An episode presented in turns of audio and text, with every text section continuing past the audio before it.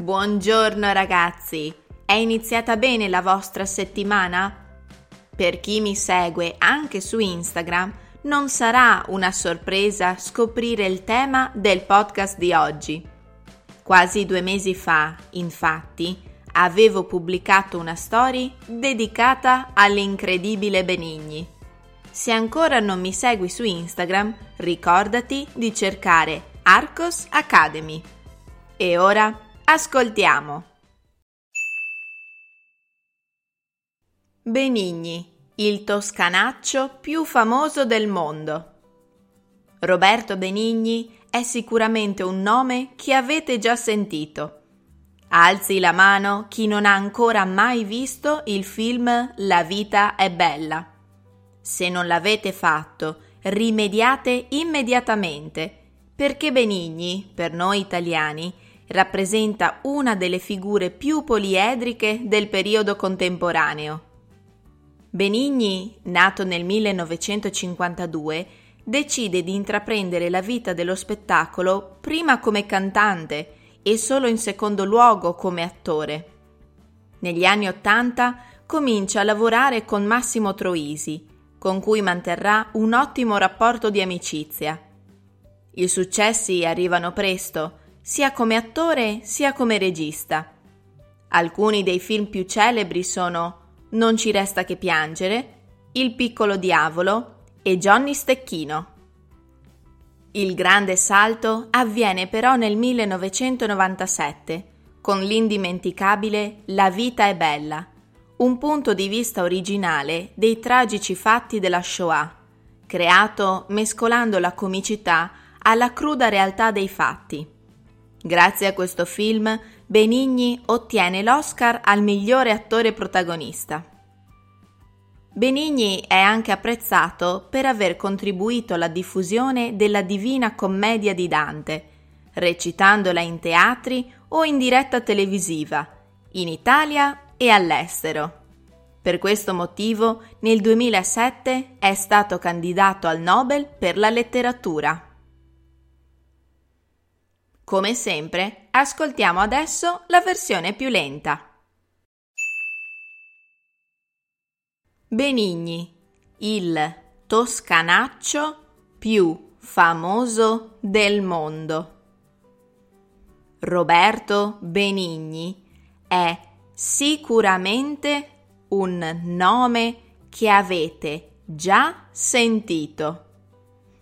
Alzi la mano chi non ha ancora mai visto il film La vita è bella. Se non l'avete fatto, rimediate immediatamente, perché Benigni, per noi italiani, rappresenta una delle figure più poliedriche del periodo contemporaneo. Benigni, nato nel 1952, decide di intraprendere la vita dello spettacolo prima come cantante e solo in secondo luogo come attore. Negli anni Ottanta comincia a lavorare con Massimo Troisi, con cui manterrà un ottimo rapporto di amicizia i successi arrivano presto, sia come attore sia come regista.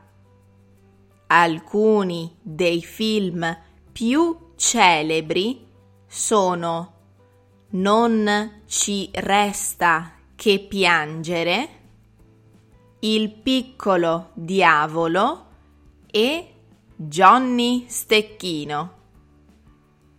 Il grande salto avviene però nel 1997 con l'indimenticabile La vita è bella, un punto di vista originale dei tragici fatti della Shoah, creato mescolando la comicità alla cruda realtà dei fatti. Grazie a questo film Benigni ottiene l'Oscar al miglior attore protagonista.